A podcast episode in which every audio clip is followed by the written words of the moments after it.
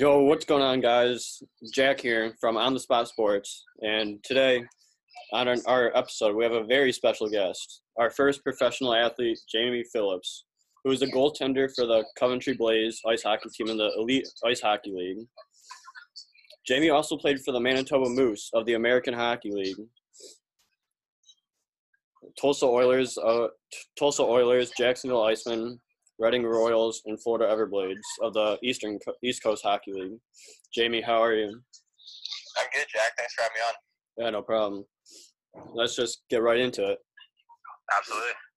So, for my first question, I got: Did you start out as a goalie, or did you start out start out as a player first? Yeah, I actually started out as a player. Um, like in the small town I grew up, I was I was pretty good, and um, you know, my, my dad put a lot of pressure on me as a kid to perform, like a lot of you know a lot of dads do, and you know they see that their their son or daughter is doing very well, and fortunately, I just I didn't really enjoy being a player. Maybe that was from the pressure or whatnot, but for something about being a goalie, maybe it's the equipment or just, just I don't know, maybe the responsibility just called to me, and then you know my dad kept saying no, no, no, I'm not going to switch, I'm going to switch, and when I was about uh, 12 years old, I just told my dad that if I can't be a goalie, I'm going to quit hockey and do something else. So reluctantly, he gave in to my ultimatum and he let me become a goalie. But uh, I did start a little later than most at 12. I know a lot, most kids start, you know, eight or nine, but I think, uh, I think being a player for a little bit longer helped with a little bit more athletic development, but I did have to play catch up in terms of my development as a goalie, that's for sure. Absolutely. I'm in like the same boat as you were. I started I was a forward since I was three. And then I just recently switched to goal switched to goalie when I was 15, 16. So I also got that late start. So as, long as, you're, yeah, as long as you're enjoying it, if you enjoy the new position, that's all that matters. It doesn't matter how late how late you start. Yeah, it's it's crazy being a goaltender. Mm-hmm. Oh yeah. So you played college hockey for the Michigan Tech Huskies from 2012 to 2016. And you had a record of 57-25 record. I went way in depth with that.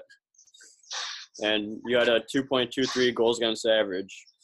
What was it like playing college hockey, and what was your favorite part of playing? Well, my college hockey years, honestly, were probably the best four years I've had in my life. Um, being Canadian, you know, we don't get exposed to a lot of American college sports other than, you know, big football on TV or March Madness.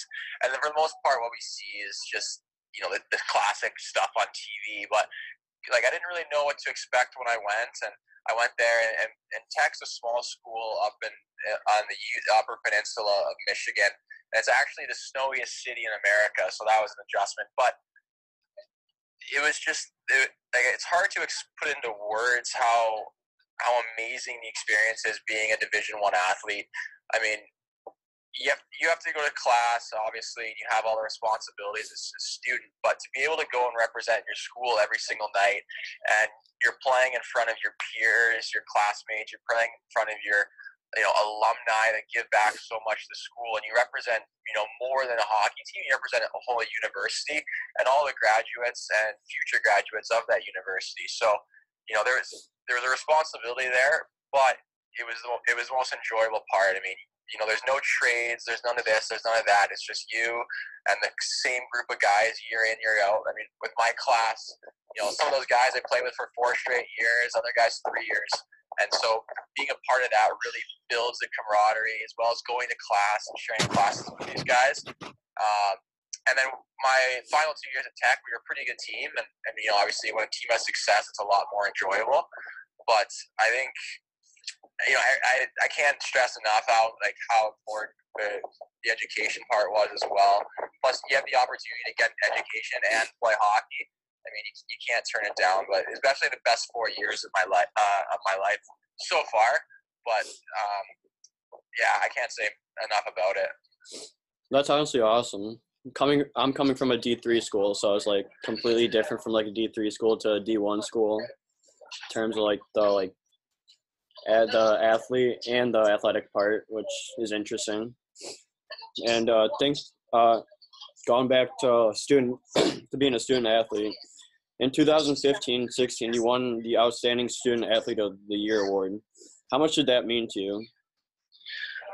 It meant a lot. Uh, honestly, I, I didn't even know it was an award until I, I was nominated for it. It was just one of those things. I mean, growing up, my parents really ingrained the importance of education in me, and I really I really took pride in, in get getting high grades and trying to be at the top of my class. And you know, to be able to win an award that you know that shows that you know my success in the classroom and my success on the ice kind of correlated was was really important. I really appreciate that, and it's and it's a it's a big honor. It's definitely not something that's uh, you know is something that we should rush under the rug because as student student athletes, as you know, it, it is a tough you know it's tough to balance and you know you're the classroom and the athletics, but to be able to uh, you know for me find the happy medium in terms of getting you know getting good grades and having success on the ice was something I strove for. And you know, I mean, it's nice to get an award for it, obviously, but I mean, I, I was rather happy I got the grades most yeah. importantly.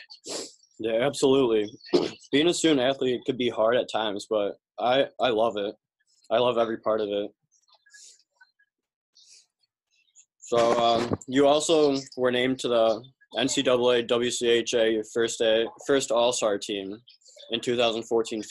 What was it like being nominated for that for the All Star team? You know, it's really an honor. I mean, when a goalie gets an award like that, it's it's more well, it's, it's a reflection on the team as well as the goalie. I mean, you know, if our team's given up three on O's and two on O's every night, usually the goalie doesn't win any sort of awards because their numbers don't look good. But we had a very, very good team with a lot of very good, very special players, and you know their success made my life a lot easier. And you know they, they reduced the amount of grade A chances I had to get every night, and then you know it's my responsibility to come up with you know you know a big save every now and then. And unfortunately, I was able to. Uh, and but award like that, definitely one is more representative of the team than anything else. It's it's always good to have a solid defensive team. I, I, would, I wouldn't know that because I face 2 on 0 and 3 on 0s in pickups every single game. Yeah, that, that sometimes is, isn't the most fun, but you know, there's always a challenge. You always have to challenge yourself. Yeah, exactly. I love that challenge. Wouldn't good. change it for the world. Yeah, absolutely. That's good. That's good mentality. Yeah. So you were drafted in the seventh round, 190th overall by the Winnipeg Jets in the 2012 NHL draft. What was it like getting drafted by the Jets? It's a big honor. You know, as a kid, everyone wants to play in the NHL and have an opportunity to play in the NHL. And you know, the draft isn't you don't the draft isn't everything, but it's definitely a big part of getting that opportunity. And you know, coming out of junior A not and the OJ, OJHL. There aren't a whole lot of guys drafted every year. It's maybe four or five. So to be one of those selected that year was a, a big honor, and to go to a great club like the Jets was, uh, you know, was, was you know stuff that uh, you know I dreamed about as a kid to get that opportunity. Did you expect the Jets to draft you? Uh, no, I didn't. I didn't even know I was ranked until uh, until a friend called me one day and he just said, "Hey, you're on the draft list." And I spoke to a, uh, the Winnipeg on the phone, and um, I, it's hard to tell in those kind of things because you know if you're going to be a later draft pick, you know they're not coming out and saying, "Hey, we're taking you in this round, that round." Like if you're going the first two rounds.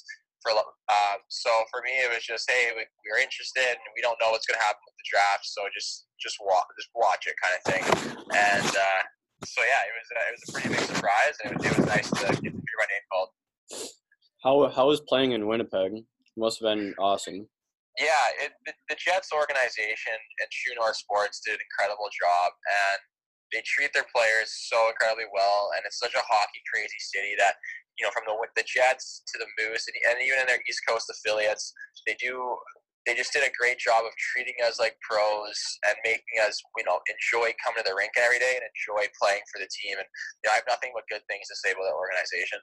That's awesome. I have a lot of respect for the Winnipeg organization. Yeah, and they're and they're they're all like there's not. I honestly there's nothing. There's no bad things I could say or even think about that for them. That's awesome.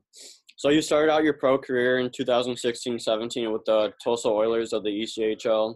What were your emotions like when you played that first that first uh, pro game? To be honest, I wasn't.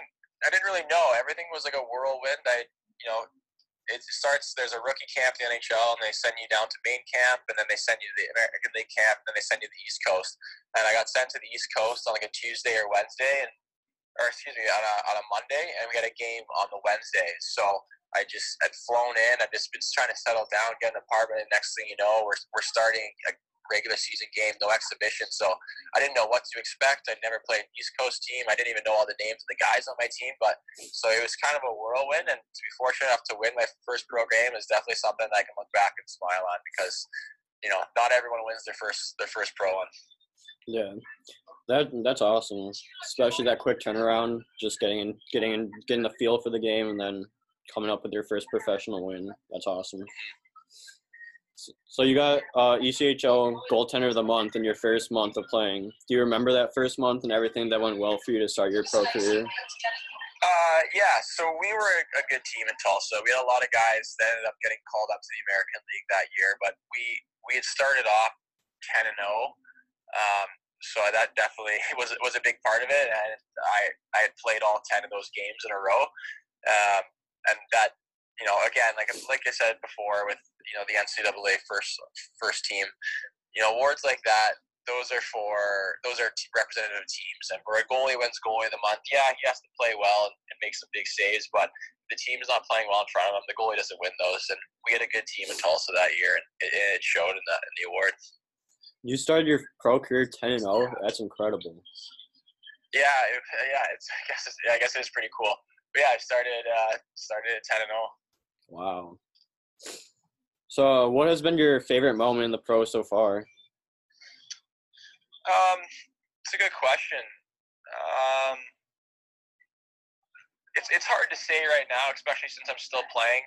But uh, I just think, honestly, the overall experience. I mean, this is for no one knows how. Like, I don't know how long I'm to play, how long my body's to hold up, if I'm to get injured one day, or if I'm just to not enjoy it. But I get to play hockey for a living, and you know it's a small chunk of my life and it's something i've worked towards my whole life so i think just being a pro is my favorite part of being a pro it sounds weird to say but you know i get to travel to different cities right now you know i'm playing in a foreign foreign country a whole new world whole new environment so and i would never have had those if it wasn't for for hockey and being a pro so i think so to answer your question is the, my favorite part of pro is being a pro it's it's, it's yeah. kind of a hard a tough, it's a weird answer, but that's you know that's the way I feel. I feel like any sport anyone plays, like the everyone's favorite part's the experience. Like for mm. like for me, cross country and track, I'm on the on a D three team right now, and I just love the experience. Everything about it, it's just unreal. No, absolutely, and, and it's one of those things that it's if you have to put it in perspective as an athlete is you know, we're not all going to be able to compete until we're, you know, 60 or 70. I mean, unless you're a golfer or something like that but and this, you have a short window of athletic potential. To be able, you just got to appreciate it and, and soak up every single moment, every single opportunity that you can. I soak up every single moment. It's awesome. Good. Yeah, I'm glad to hear that. What do you think uh, is your best part of your game right now? Um, I would say my positioning and my ability to read the game. I've always been good. Um, good at anticipation, reading plays, and kind of just knowing what's going to happen before it happens. And that little bit of anticipation gives me just a split second to be, you know, ahead of the play.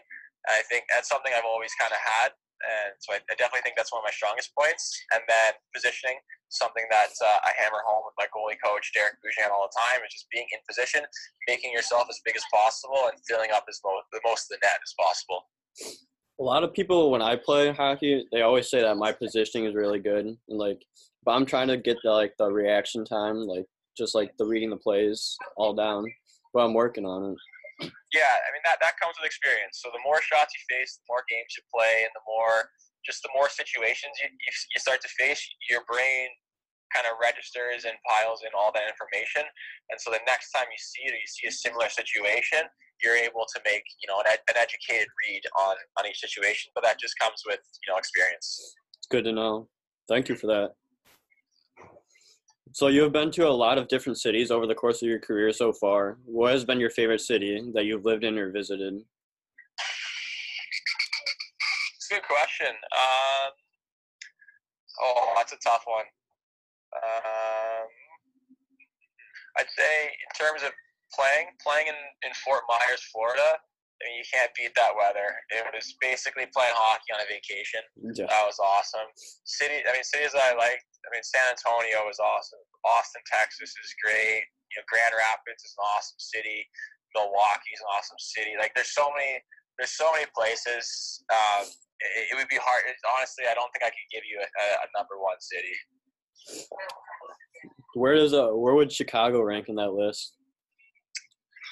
I, you know what? I've never seen all of Chicago. When I when we Really? played in the Wolves, we kind of we'd stay outside the city and we'd play outside it. But uh, I have never like really taken in Chicago. It's one of the cities that's on my list that I need to actually, you know, check out, you know, in detail.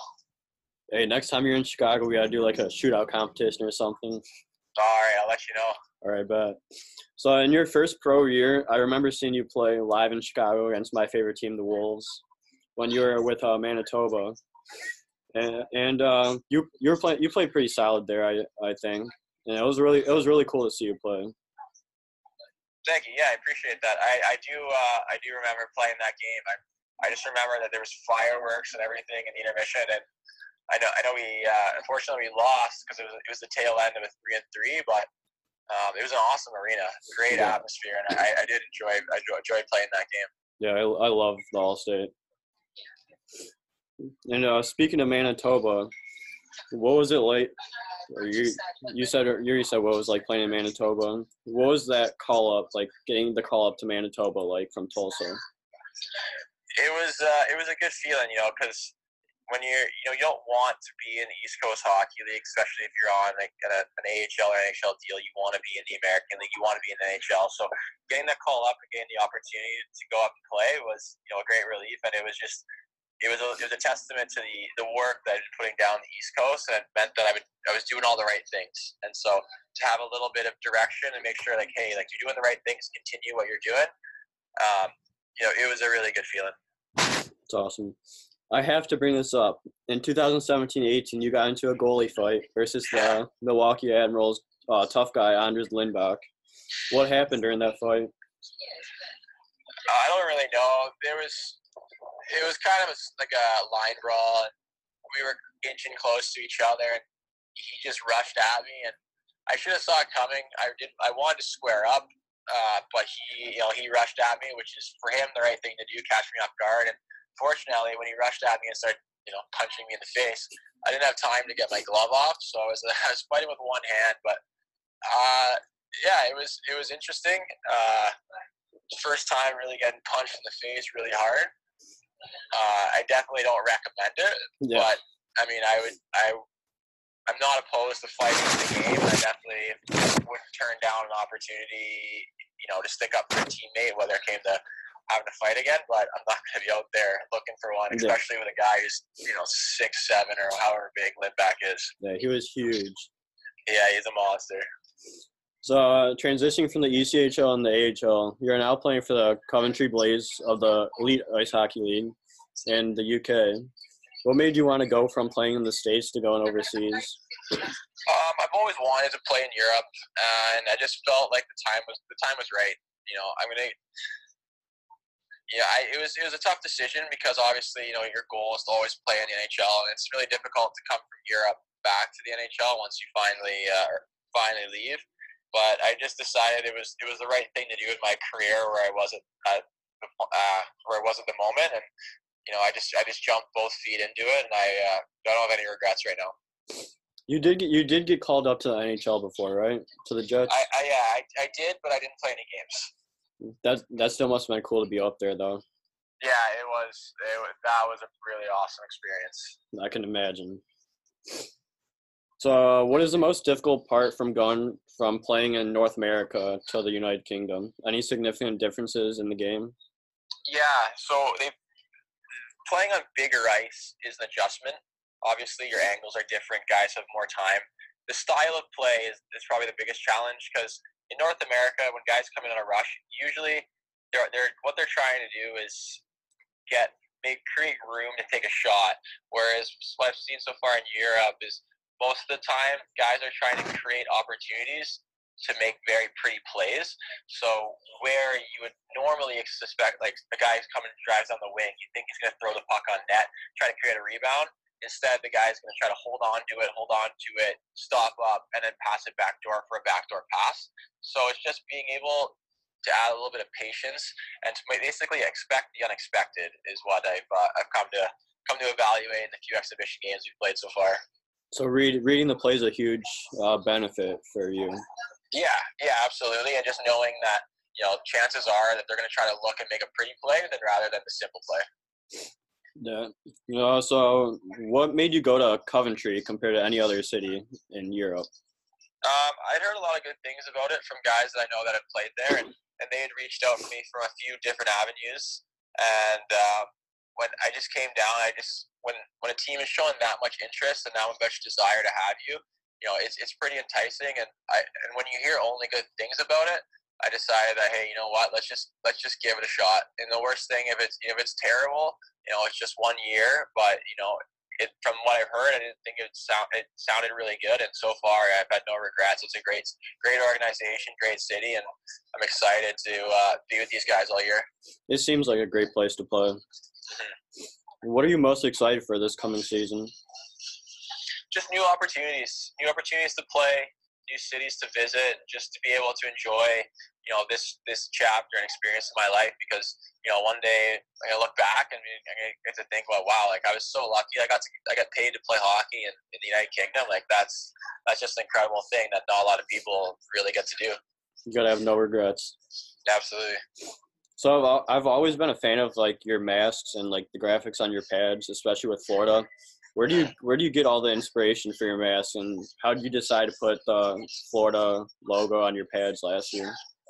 Well, when I was in Florida, I like obviously that's an easy one, especially with Bauer's new like Bauer's screen printing technology. But um, one thing that when I was a kid, you know, I was always obsessed with the gear. I loved it. I loved everything about it, and so I mean, I know there's a lot of goalies that like to play it simple and have you know white because they think it looks bigger, or have their lines like this or like that. But um, you know, if I had to go, if I you know, I could talk to my my 14 year old self now, and I told him like, hey, I'm playing pro hockey, and, and you're doing everything you want, but you have really boring gear.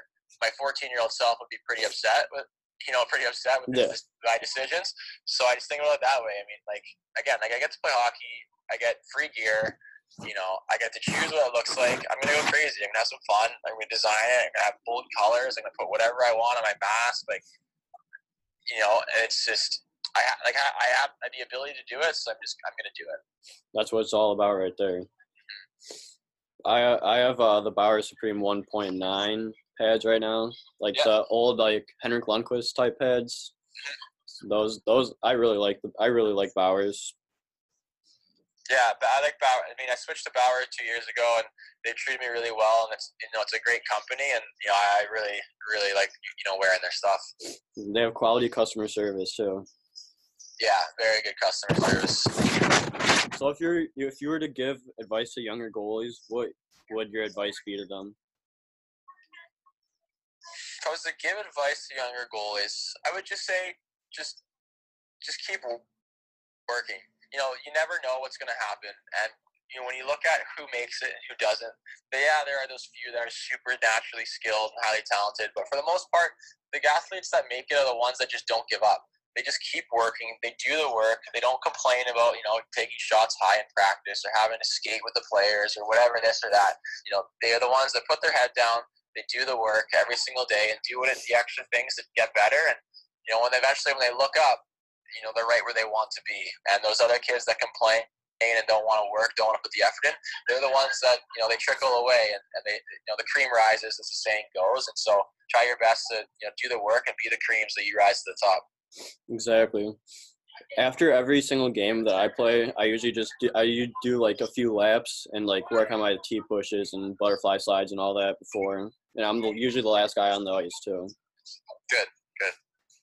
So a few more questions. Uh, if you weren't a hockey player, what would you be? Uh, I don't know. I don't know what I would be to be honest. Um, I'd probably do something in medicine. I think I still that's my plan. Even now, when I retire from hockey, is to do something in medicine or healthcare because I, I really enjoy enjoy that part of science and, and enjoy helping people. Do you have any uh, superstitions like during like pregame or anything like that? Um, no real superstitions, but I have my routines that I've had for almost like basically forever that I just I like to do, and I think keeping the same routines just helps get you you know into a flow state a little bit better, and it keeps things consistent. But nothing for the point where if I don't do it, it's going to throw me off my game.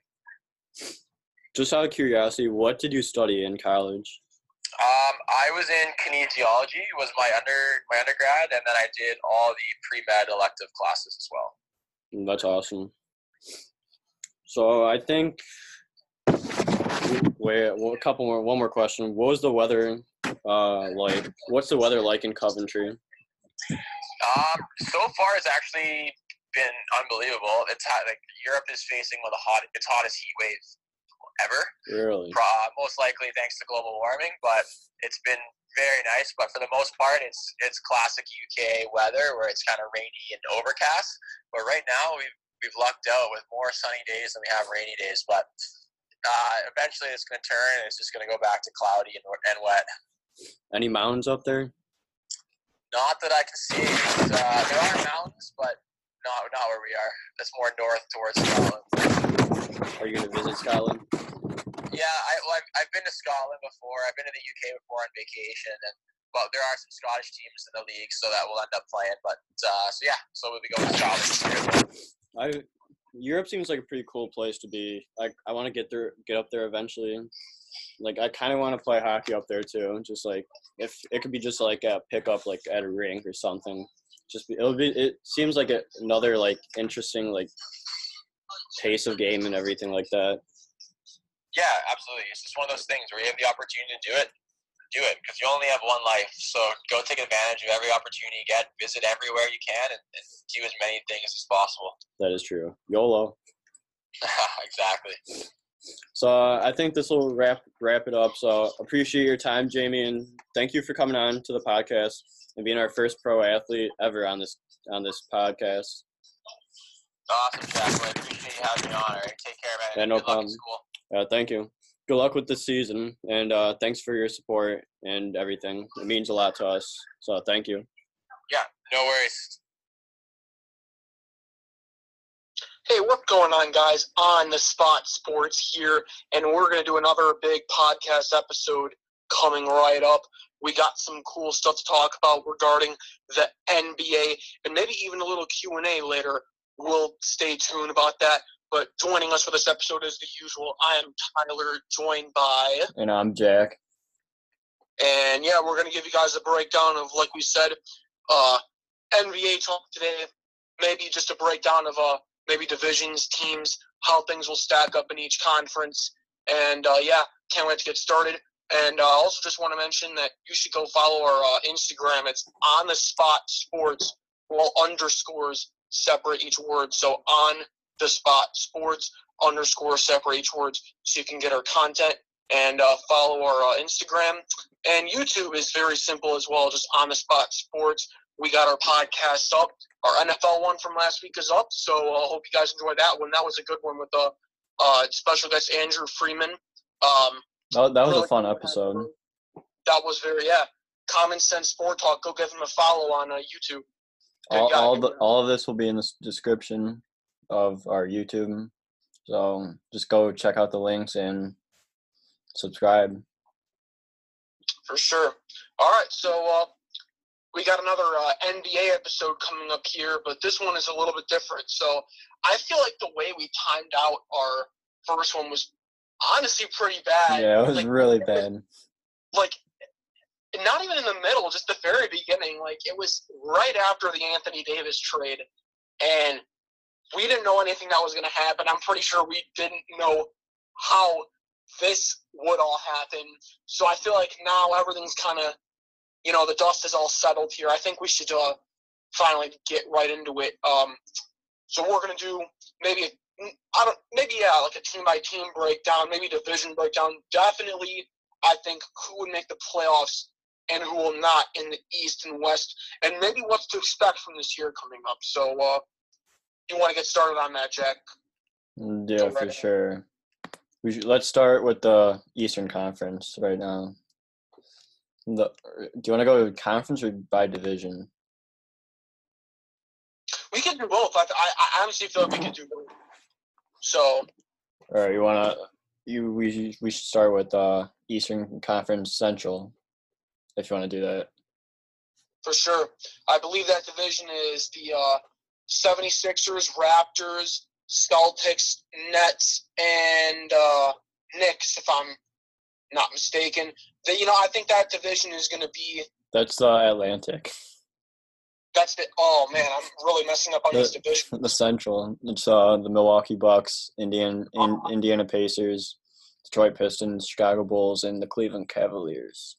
See, yeah, I, for some reason, basketball. Like, I know which teams in each division. I'm just like the actual names. I I miss out on them. So that division. I don't know if uh, I'll just go first here a little bit. Take on that. I don't even think this division is really much we talking about. I feel like it's going to be maybe the same old story from last year. I think the Milwaukee Bucks are obviously the team to beat in that division, no question about it. Indiana may be a little bit behind them, not too much, but definitely Milwaukee is the team to beat in that division. I think the Bulls might be a little bit better than last year. They're slowly on the rise just a little bit. They seem to have brought a little bit of uh, uh, justice to this young team and obviously trust new head coach, interim coach last year, Jim Boylen. So I think the Bulls might be uh, a little bit behind in third or fourth. Detroit, look for them to be contenders as well for maybe that eight nine spot, something like that. And I think the Cavaliers are coming down last in that division. I, I don't see them doing much. Yeah, so nothing's changed really, really that much. Because Yeah. last year was Milwaukee, Indiana, Detroit, Chicago, and Cleveland. Yeah. I don't see any team really challenging the Bucks in this division. Besides maybe like the Pacers. The Pacers might have a chance. But other than that, I don't see any like good like competition with the Bucks in this division. And even if that, I mean, when Victor Oladipo went down, they were still down by a lot. So, I mean, if he's healthy, it could be a little bit closer, but I still don't see really anyone challenging the. Milwaukee Bucks. Definitely the to beat. Then I think Indiana, or Indiana and Detroit, I think will be close this year. Last year, Indiana was 48 and 34, and Detroit was 41 41. I say that Indiana and Detroit may be like a game behind each other, one or a game behind one, or, or either the Pacers or the Pistons. I think the Pacers will come up on top though, and then Detroit will follow. Agree. And then I think the Bulls will obviously do better than last year since they're 22 and 60. I think the Bulls could get like maybe 35 40 wins this year maybe. Maybe. And then the Cavs will stay on the bottom. They had nine they went 1963 this year for 232% for winning percentage. I think that I think the Cavs will hit 23, 24 wins this season. But I don't see them winning any more than that. Yeah, even with the addition of uh, former Michigan head coach John Beilein, who led the team to former national championship appearances. Very interesting coach hire. I kind of wanted to just uh, talk a little, a little bit about that. Uh, very interesting coach hire. You know, coming straight out of college from again the University of Michigan, did a really good job of turning that program back around in the 2000s in this uh, decade. So really interesting to see him come over from college to the NBA like that. But he's taking over a team that is virtually like they have nothing. After LeBron James left and now J.R. Smith was put on waivers, this team has not really a whole lot other than young rookie Collin Sexton, or I'm, I'm sorry, I should say young second year man Collin Sexton out of Alabama. Um, I, don't see much from them. I mean, even with Beilein's experience, there's just two, uh, couple other teams in that division I, I still feel like are a good amount ahead of them. I think also with the new coach coming straight out of college, uh, you're gonna have you're gonna have that struggle, especially in like the first like year or two of a new coach. It's gonna be like you have to you still have to get used to used to the the coach even after like a year or two. So I say maybe in like three, four, five years, maybe the Cavs will get a lot better and like move up to be contenders again. And but they also have to like go for the trades and like sign good players as well. Right, right. I think that pretty much wraps up that division. What do you say? Uh, which one? Atlantic next? Yeah, you want to go Atlantic? Almost called. So yeah, that one is uh, 76ers, Raptors, Celtics, Nets, and Knicks. This division, I think, is a little bit interesting in a way because of all the off-season moves that we saw heading into this year compared to what we saw last year. Um, there's definitely some teams that decline, but there's definitely some teams that took a rise in this division. And uh, I honestly don't think it's going to be a, a big, uh, big surprise when I say the 76ers will want to win this division. I think they got a little bit better. Uh, signing Embiid, or I'm sorry, signing Ben Simmons, still having Embiid for next year. Also, uh, keeping Tobias Harris was a good aspect for them. That trade kind of also came out of nowhere last year uh, from the Los Angeles Clippers, but keeping him in the in their starting lineup will be important. Also, they had uh, they also they added veteran center Al Horford from Boston, who also departed. Talk about them in, in a little bit. He's definitely going to help them in the paint, score some easy buckets, maybe even some three pointers, long twos.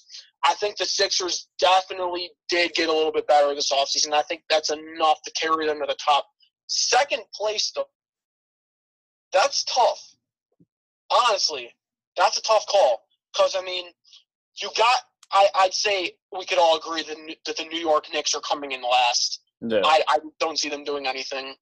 But you got the Celtics, you got this uh, Raptors, and you got the Nets. I honestly don't know. I, I, could call it a wild card. Any one of those three teams could take second place. But um,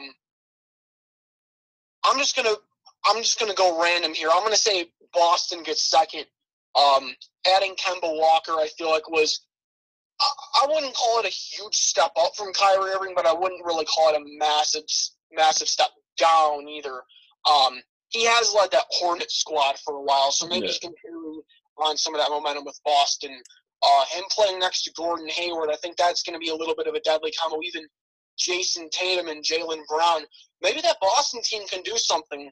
I mean, they never really got to showcase anything with Kyrie Irving. Maybe Kemba Walker was the right answer, but I still don't see them beating Philadelphia. I think I think Boston will come home in second. You know what? I'm going bigger. I'm going big here. Um, it's go big or go home. I'm taking the Raptors third. I'm just not really that sold on the Brooklyn Nets. I'll be quite honest because, I mean, even adding Kyrie Irving and Kevin Durant. Kevin Durant's out what most this year. Yeah. He's he's in his early thirties. It's not like he's in his prime right now. I mean, yeah, he's one of the best scorers in the NBA. But when you look back at what has gone through the, the, the especially the last couple years, injuries have plagued him a lot, and um, him coming back in the finals after that injury, that really hurt him because that this injury is very serious, and I don't think he'll be the same player again.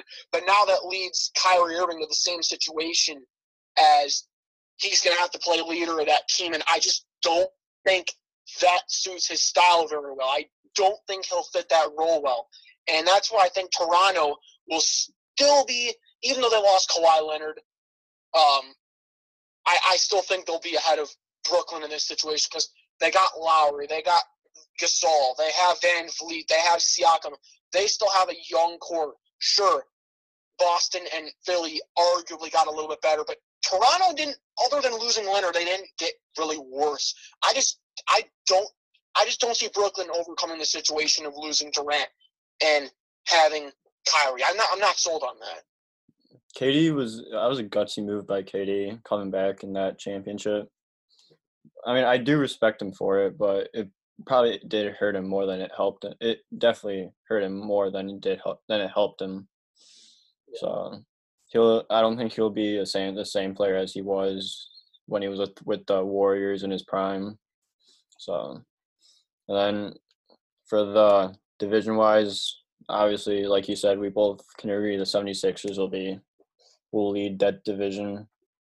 Mm, second place is really tough, but like I know you said you didn't want to go with Brooklyn, but I think I might have to go with Brooklyn for second. Respectable. Respectable.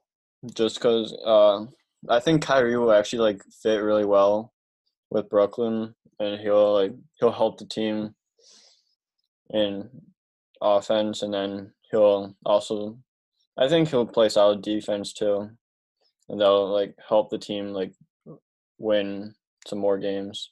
Last year they were forty-two and forty, which is not that great, but I think It's a huge step up for net standards. let's yeah, for sure. way, I think Compared Brook, to like 10 yeah. or 15 wins. I think Brooklyn could get 50, 55, 50, 51, 52 wins this year maybe.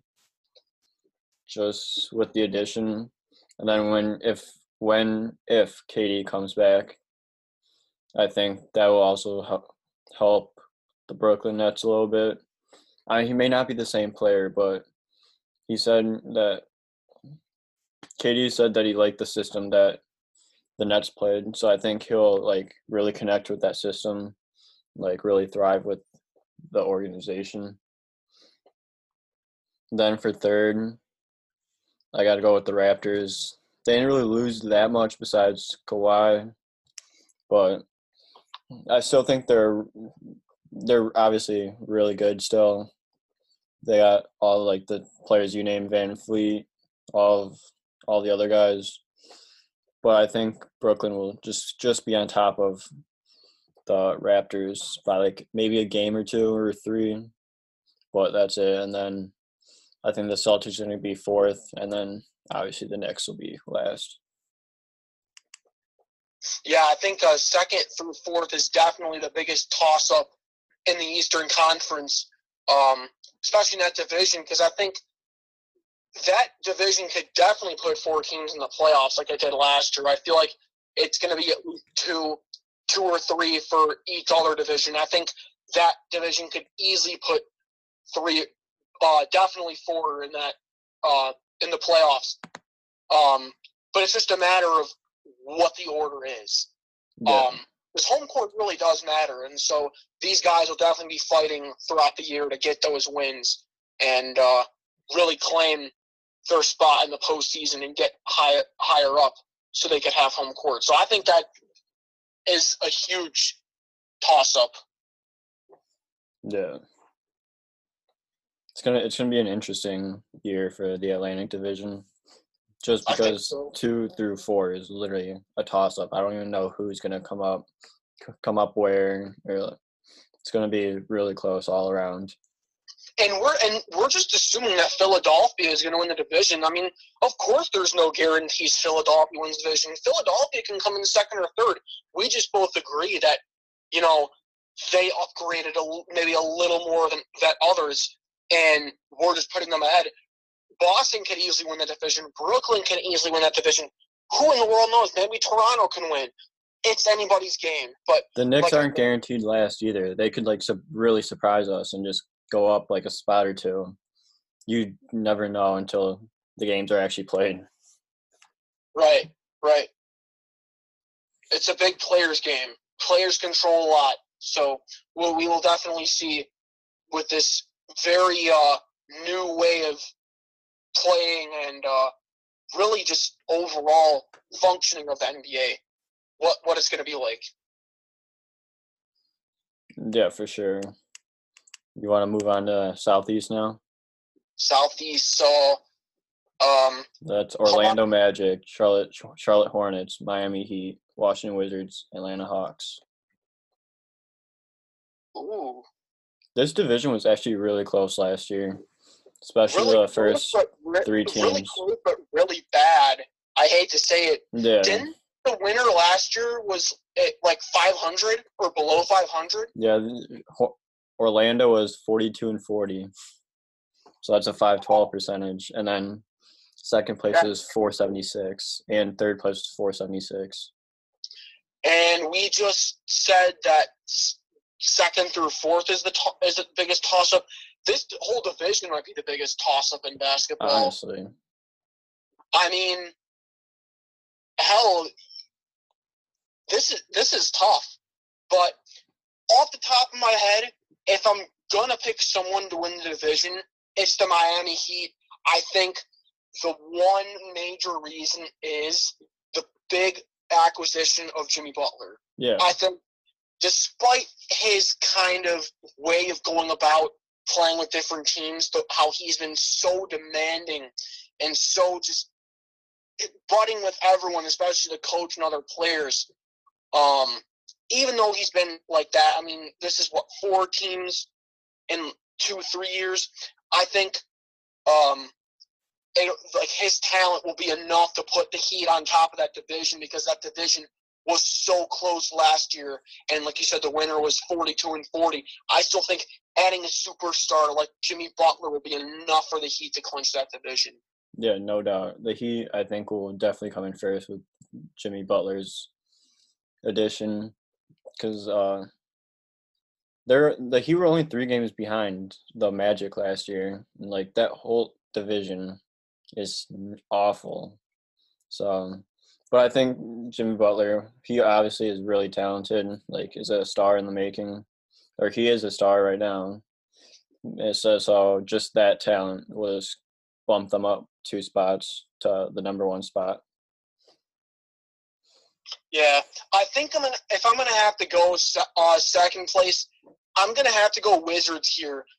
It really didn't work out for them last year because John Wall was hurt for a lot of the year. But that John Wall Bradley Beal connection, it's not one of the main duos that we talk about, but it's honestly one that they're always around every year. And I feel like with the uh, veteran coaching presence of Scott Brooks there in Washington, and, and I like this pick, uh, drafting Rui Hachimura from Gonzaga.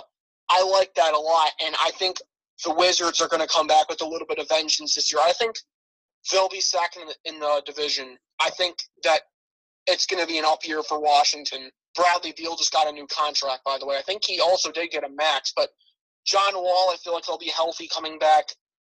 Uh, I, I see the the Wizards is a close second behind the Heat. Yeah, all all those players are gonna be like good like playmakers and like like I don't know what's the word like they're gonna do like they're gonna be really good and like they're gonna help help the Wizards go to second.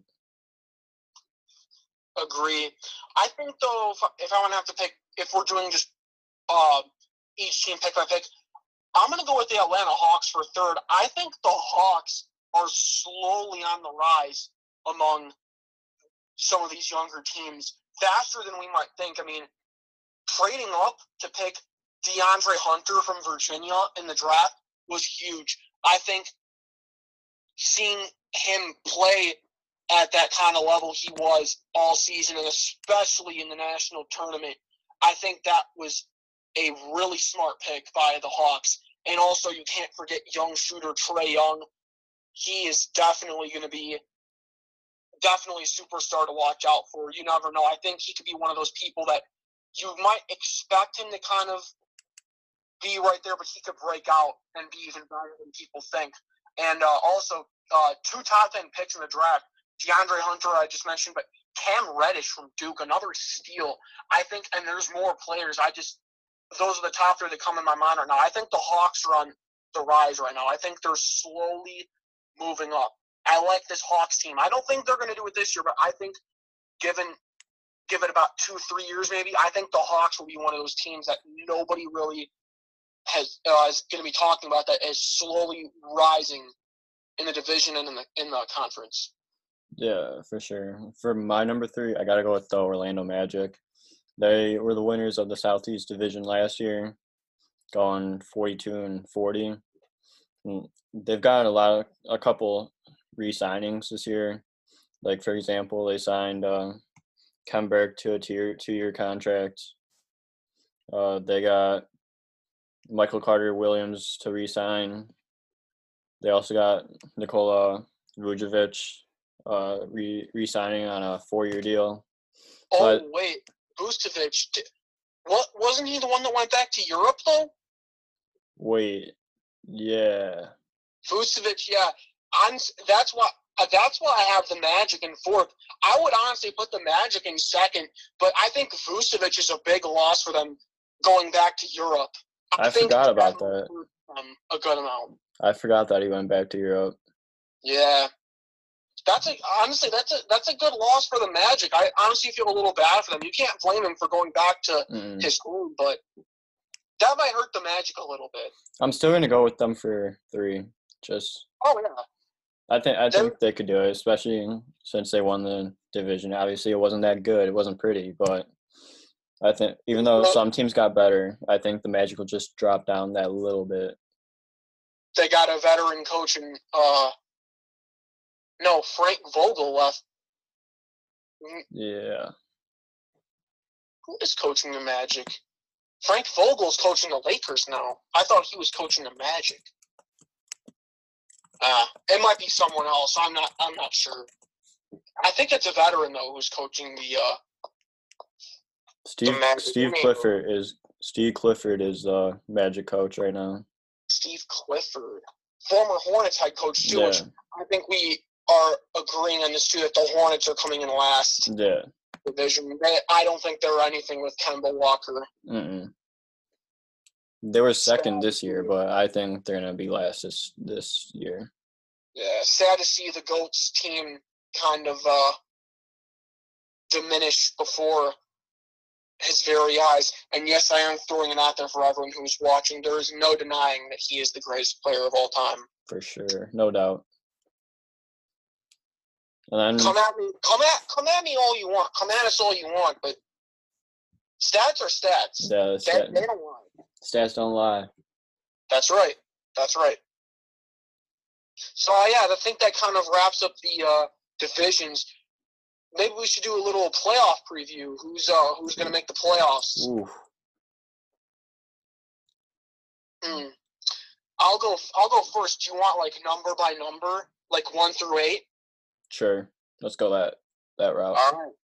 All right. One through eight. Eastern Conference playoffs, seed by seed.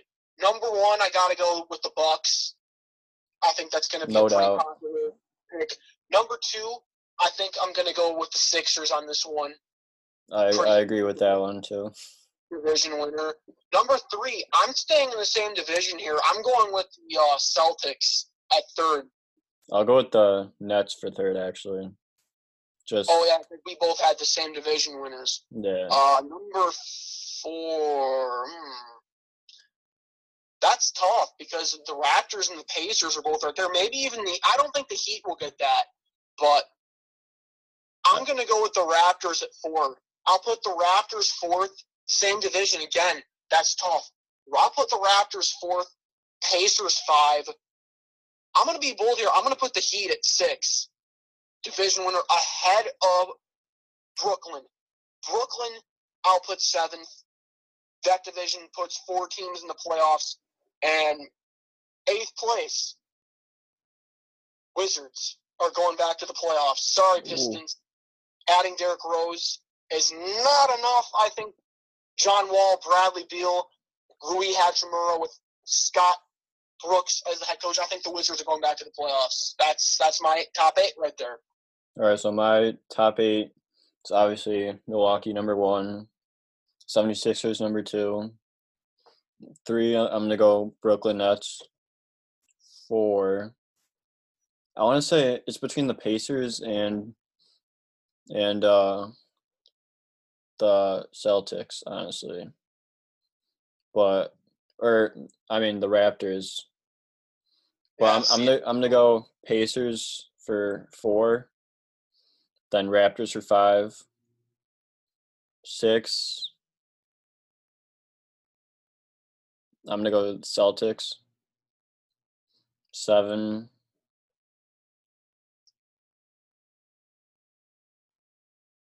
Seven. I'm, I'm gonna go Detroit for seven, Wow. and then bold predict bold move there.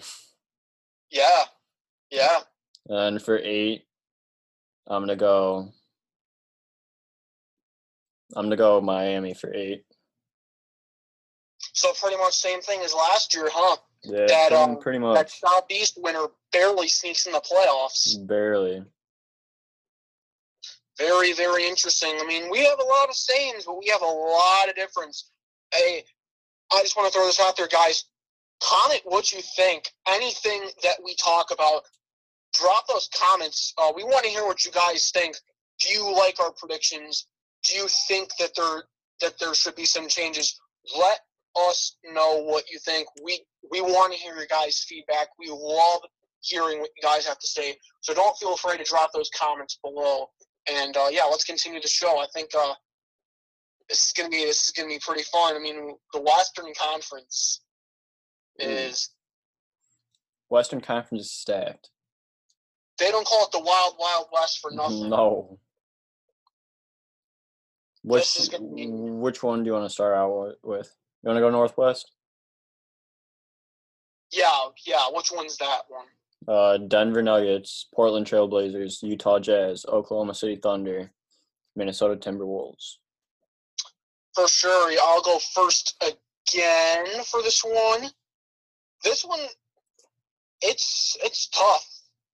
Not gonna lie, it's tough. But I think, um, I think Denver will come out on top in this division, not by a whole lot. I think it'll be a three horse race this division in the end. But I think Denver's got some depth, and I think that'll carry them over the top. We got Nikola Jokic. I'm sorry if I mispronounced that. Big man there very, very good player. Um, he's going to be leaving them. Paul Millsap, nobody really talks about him a whole lot. I think he will be a factor again. If he stays healthy, I think he's one of those underrated players that has that adds uh, some veteran presence to uh, to the Nuggets. And uh, Michael Malone, head coach, has kind of made a little bit of a rise. I, I like that there. I think Denver's got some good chemistry. I think Denver will win that division this is a team that I don't really think people are giving much credit to, and they're not talking about the Utah Jazz. I think they're going to take second, but I really like what the Jazz are doing this offseason. People want to talk about the Lakers, the Clippers, um, the Rockets, the Nets a lot. How about Utah? That trade for Mike Conley from the Grizzlies came out of nowhere. Absolutely nowhere. I think that pairing with Donovan Mitchell, which by the way, I I love Donovan Mitchell. I think he's a really, really rising superstar that again people are overlooking a lot. Uh, I think Mitchell and uh, uh, Rudy Gobert, that's a very good, good young team with Conley, total, total win with the veteran presence, and uh, Quin Snyder, head coach. I really like what the Jazz are doing here. I think the Jazz are going to be a team that maybe can make some noise and get some upsets in the playoffs. But I think they're going to be second. I think Portland's third. Like again, I'm not trying to say that they're worse than them. I just think that those three teams are at such a good level right now, and uh, I think Portland's third. I think Lillard, Lillard and McCollum is a really good pair. They're going to be working good together. They are both staying very loyal to Portland, which I love. Um, also, they traded for big man Hassan Whiteside. Who knows? That could be a big difference maker too. They got a big man up front that could get some easy baskets. Well done, Portland, for that trade. No one's really talking about that either. Ooh, fourth and fifth though. I don't know. I'm just gonna say, eh, I'll be a little nice to Oklahoma City. I'll put them fourth, and I'll put Minnesota fifth. Despite the fact I think Minnesota might have some more talent, I don't- I just don't know what's going on over there. There just doesn't seem to be really much of anything good, even though they got Karl Anthony Towns and Anthony Wiggins. Yeah, for sure. This division's definitely interesting.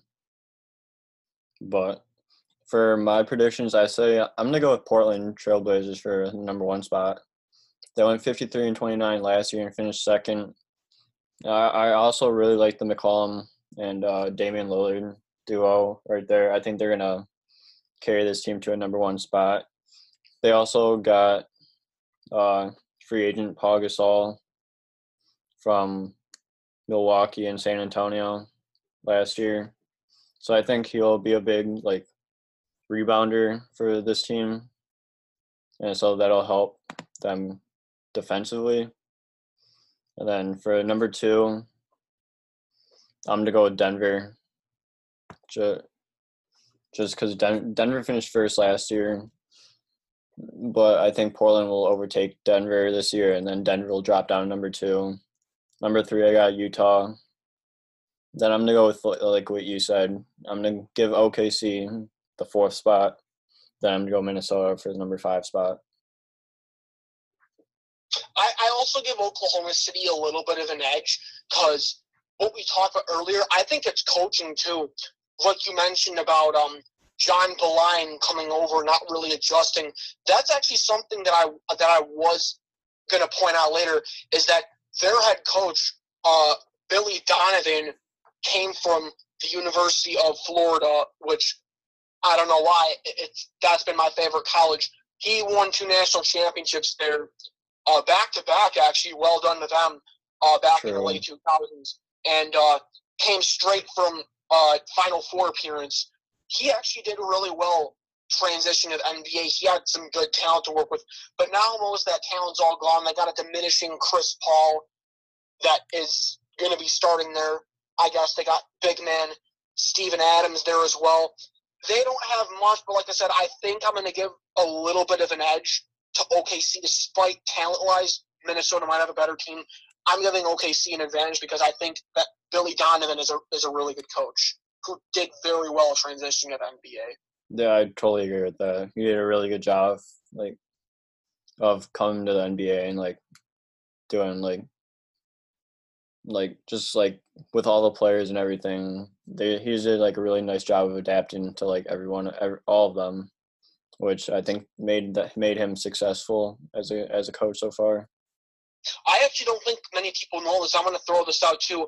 I forgot if it was after it was after one of the national championships or something. I, I forgot if it was the first one or the second one. Um, he actually accepted the Orlando Magic head coaching job. Billy Donovan right after they won like either the first or second of the back-to-back ones, then changed his mind and returned to Florida. So he almost was an NBA coach before, but then about six, seven years later, he got his chance again and did not pass that up. For sure. Oh, University of Florida always seems to win national championships in like every single sport. It's crazy. Yeah, yeah. Uh, they, I believe they have two in basketball. Those were their first two, and I think I heard they have four in football. Yeah. I mean, that 06 to 08 stretch, Florida won two basketball and two football with uh, Tim Tebow and Urban Meyer, man. Those are some teams. And those are incredible teams. Tebow, arguably the greatest college quarterback ever. That's that's actually the reason why I did start liking Florida because Tim Tebow was my favorite college football player. I'm ashamed he didn't really turn out to be anything in the NFL. I don't think his game really suited the NFL though that well. But yeah. I think he's good at what he does as an analyst and even hey, part-time baseball player for the New York Mets. So got to give kudos to him playing going from NFL to MLB. Well done for Tebow, yeah he's uh he's a good man, good man. True. Very talented though too. But um, hey, maybe we should uh transition into what the next division? Maybe no, Pacific Division. The most debatable division, if you want to talk about from a talent standpoint, probably in the NBA. Maybe ever. I don't know if I want to say ever, but in recent memory. This has been definitely the most talented division right now in a long time that I've seen like from top to bottom, like this whole like division is like super talented, especially off off season moves this year. I'm and I'm gonna be really paying attention to this division this year. Yes. Oh yeah. Oh yeah. Um, can I go first for this division? Go right ahead. For for the the Pacific Division, I think Golden State will obviously win this division like every like every single year. Really? Yeah.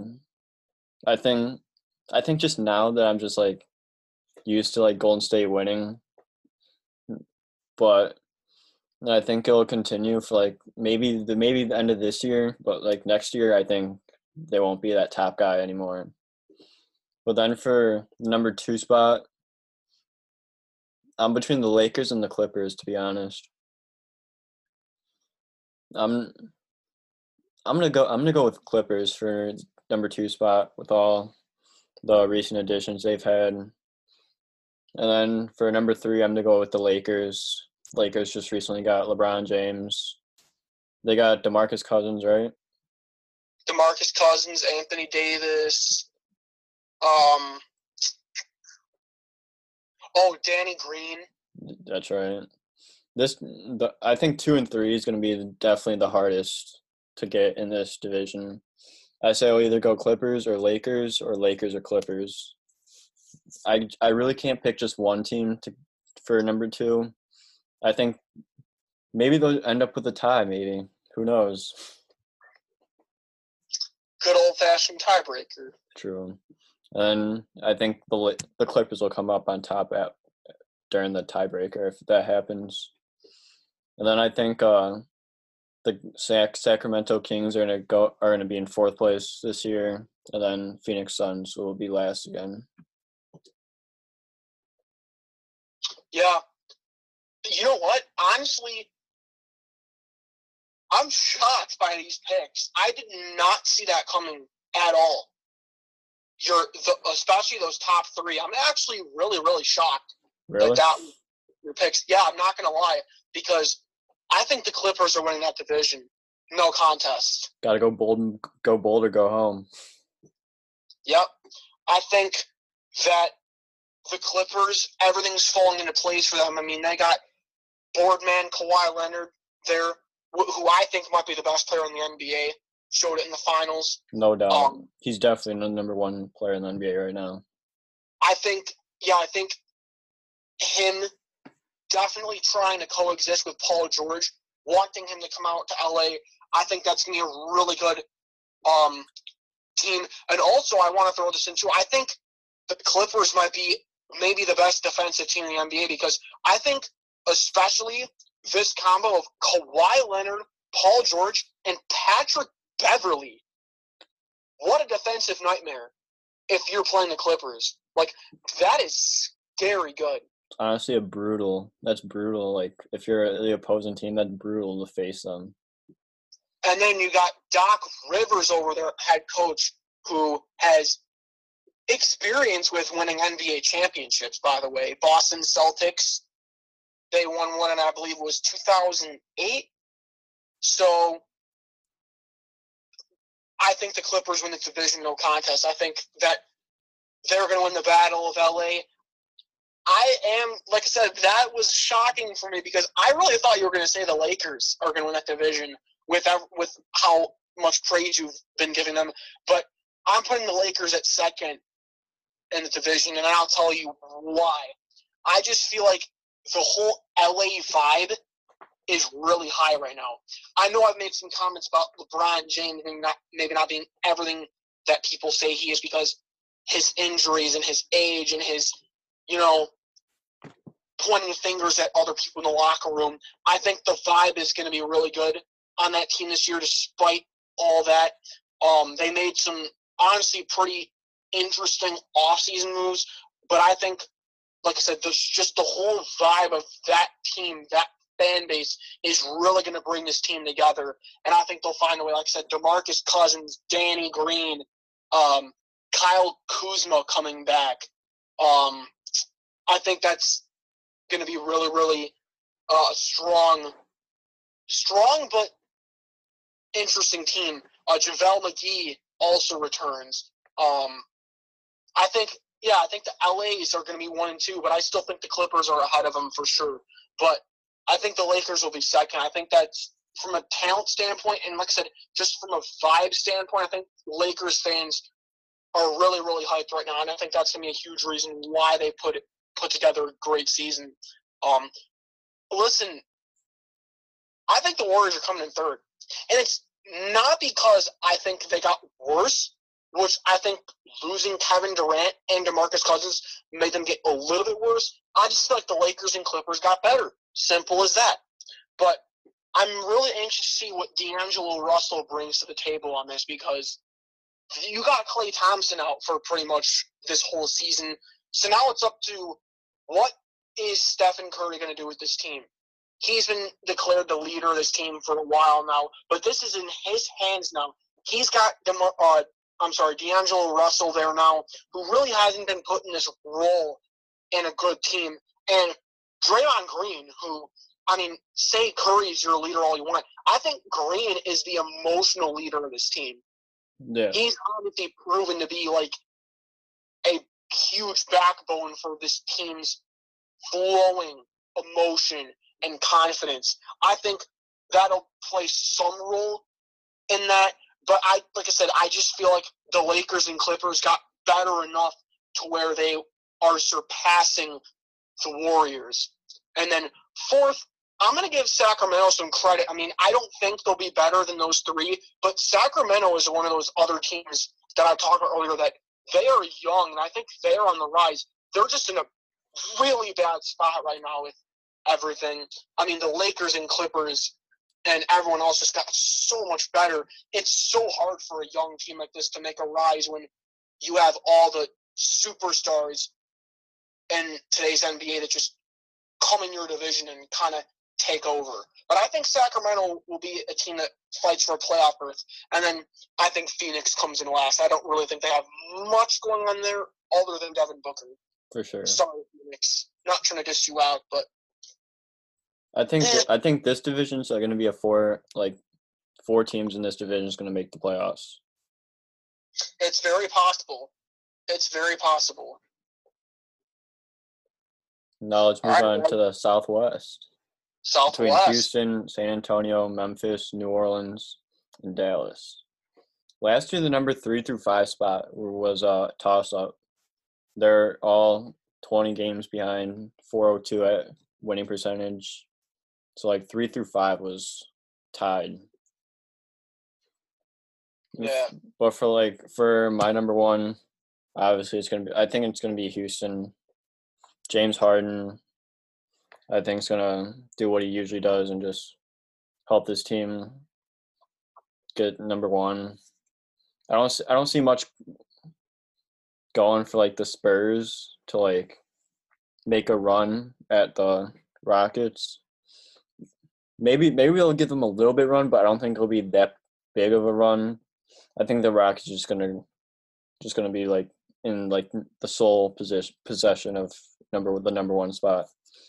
And then I think San Antonio is gonna be number two. And then I think three through five is gonna be a, another toss up.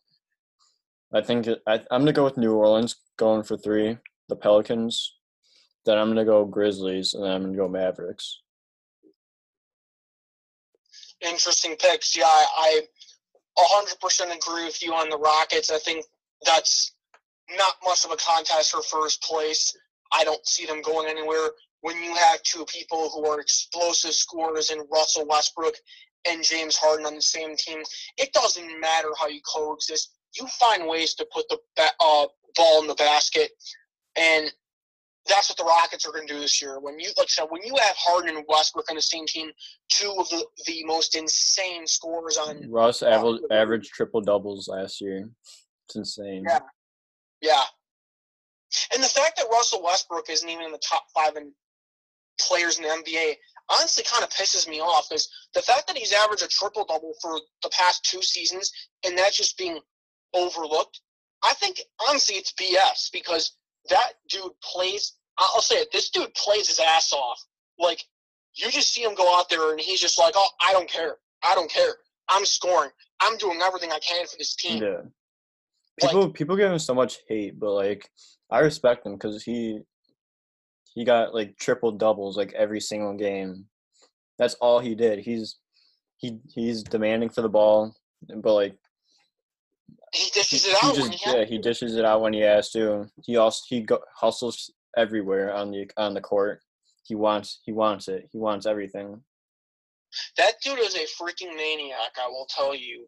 I, I I don't understand how people don't put him in top five or top ten because the fact that the stat of averaging a triple double for a season the last two years that's being overlooked, I think it's just ridiculous. Because like I said, that's doing everything for your team. And I think, I think honestly that trend will continue. I feel like him and Harden will obviously score a lot, but in my in my book, he's number he's number four for me. Just to just to kind of see where you're at. Who is ahead of Westbrook? I think I can name those three players. Who do you who do you who do you think I'm um, gonna go with? Not in any particular order, but I think ahead of Westbrook, it's Giannis, LeBron, and Kawhi. Yeah, that. I, I got it. Yeah. Awesome. Hard, Harden's also in that in that uh, contention, but I think uh, Russ is better than Harden. Yeah. So I think Harden's number five for me. Harden's a good player. I think Westbrook can do more with the ball and is able to do a lot more with the ball. Uh, he, he's he, yeah. Let's move. Yeah, let's move on. Yeah, yeah. No, no, go ahead. Go ahead. Yeah, Russ. I was just gonna say Russ is like he's determined. He's he's probably one of the most determined players in the NBA right now. He just does everything right and just drives and drives and drives and works works so hard. It's admirable. He's a baller. He's a baller. Um, so yeah, no doubt there that the Rockets are the talent standpoint of that division. I'm still going to go Spurs at number two. I mean, sure, they still have Gregg Popovich at head coach, but they've lost their pieces to the puzzle player wise. Parker is gone, Ginobili's gone, Duncan's gone. The main thing they really have left right now is LaMarcus Aldridge. I mean, adding DeMar DeRozan last year was a good a good thing for them, but with other teams that have just slowly come up like that, it's been hard for San Antonio to really kind of still keep it going. Like I said, I I still think the Spurs are a good team, but and I still think Gregg Popovich is a great coach.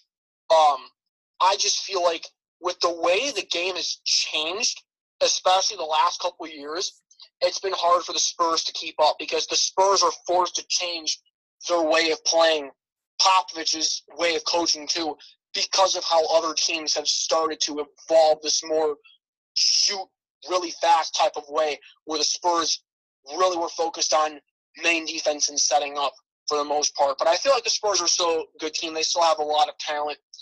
Um, third place. Honestly, this is a hard one because I, I think the Mavericks are a bit overlooked here. They have Luka Doncic, which which uh, he was rookie of the year last year, very outgoing. I mean, that that guy was a player too. I mean, him and Trae Young, that was a toss up for rookie of the year. I really like Luka Doncic. I feel like he's a great player. But how about that Kristaps Porzingis trade? I mean, when he plays, I mean, he has shown that he is very deadly on the court. So I don't know the status of Porzingis right now. So I agree with you. I'm going to go with the Pelicans at third place. I don't feel like they completely lost that Anthony Davis trade. I feel like that actually helped them in a way. Because, I mean, they got a lot, a lot back from the Lakers. They got a lot of players. They got a lot of draft picks. And you know what? The franchise isn't taking it as, oh, yeah, you know, screw Anthony Davis. We lost him. They're taking it as, you know what? Thanks. Thank you for everything you've done.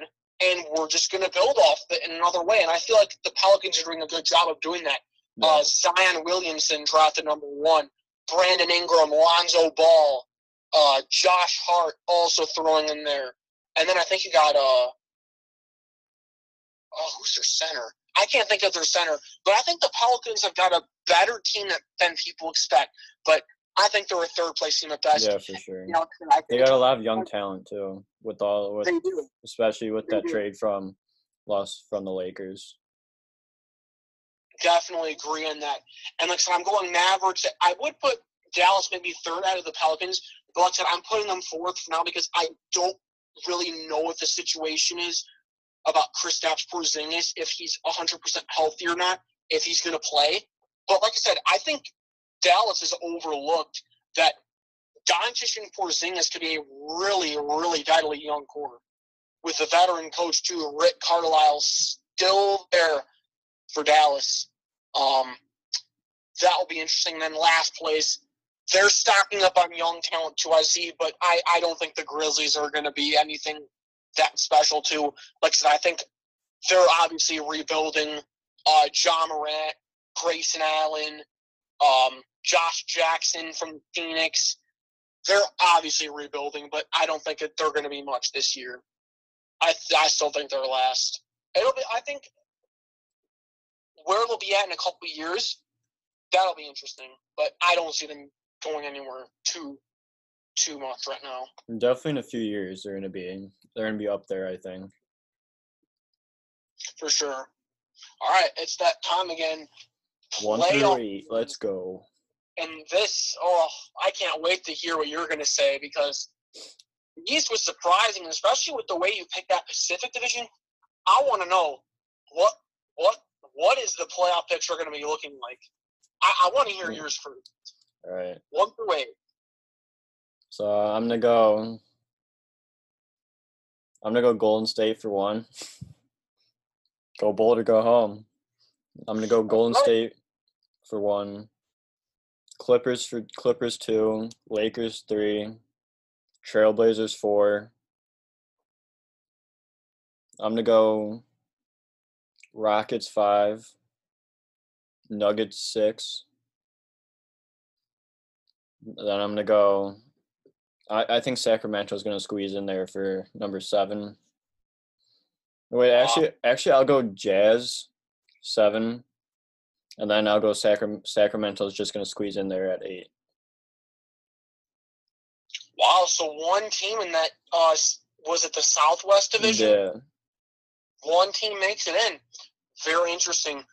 I think easy number one, best team in the league this year. Los Angeles Clippers are taking home the Wild Wild West title. Clippers won. I'm gonna go. I'm gonna go Denver at two. I still like that team. I think they're not gonna go anywhere either. I think Denver will be two. I'm gonna go Rockets third, Lakers fourth, Jazz fifth. Ooh, this is where it gets tight. This is where it gets tight. I think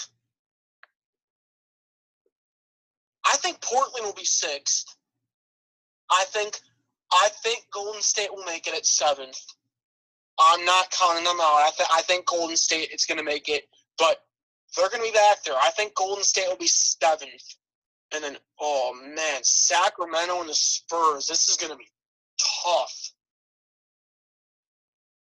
Man, Sacramento, Sacramento. I really want to put them in there because I like the young duo, but I, I really have a lot of respect for the Spurs. I, I got to put the Spurs in at eight. But you know what? I think that eight spot will be down to like a game or two. I don't think it's going to sure. be like a blowout. I think it's going to be really, really close. But yeah, So you're going Spurs or Kings for that eighth spot? yeah. Quick Clippers. I just want to. I'm trying to process this still. If I if I got everything right, Clippers, Nuggets, Rockets, Lakers, Jazz, Trailblazers, um, Warriors, then Spurs. That's it. Yeah. Yep. That's it. We have very different different numbers one through eight in the playoffs this year. Hey, I'm excited to see how it goes down though. True. We we usually we usually think alike on a lot of stuff, but this is interesting. There's just so much that can happen. Like I said, I mean, it's not even about like who's right and who's wrong. It's just a matter of opinion wise, you know, stuff could go down in a completely different way. For sure. So I'm totally anxious to see what this brings up, and I kind of want to see who who kind of falls in closer because I mean we had a lot of similarities for NFL, but there are a couple differences. Um, most notably, uh, Nick Foles, Jaguars number one, but I think the NBA there's especially like I said a lot of stuff happened. This might have been the wildest free agency we've ever seen. Um, and there's just so many different takes on it. You know, you, you don't really there's not one specific answer. There's there's so much that has There- happened. Yeah. people look at it in separate ways. There isn't just like one super team this year like it has been in the past. Like I think honestly, I think one through sixteen, like one through eight, and then in each division, so like I think all sixteen teams will have an equal chance of winning the trophy at the end of the year. Agree. Agree. And I think that's uh that's mostly about it, right? Yeah. I don't really think of anything else. I mean, we're at an hour here, so we're doing really, really good. Uh, we got a lot in, so uh, we can end it here. Yeah. All right, guys, this has been the end. This is the conclusion of our 2019 NBA season preview. Uh, you guys heard our opinions first here. Like I said in the middle of our video, uh, comment below what you guys think. What do you like about our opinions? What don't you like?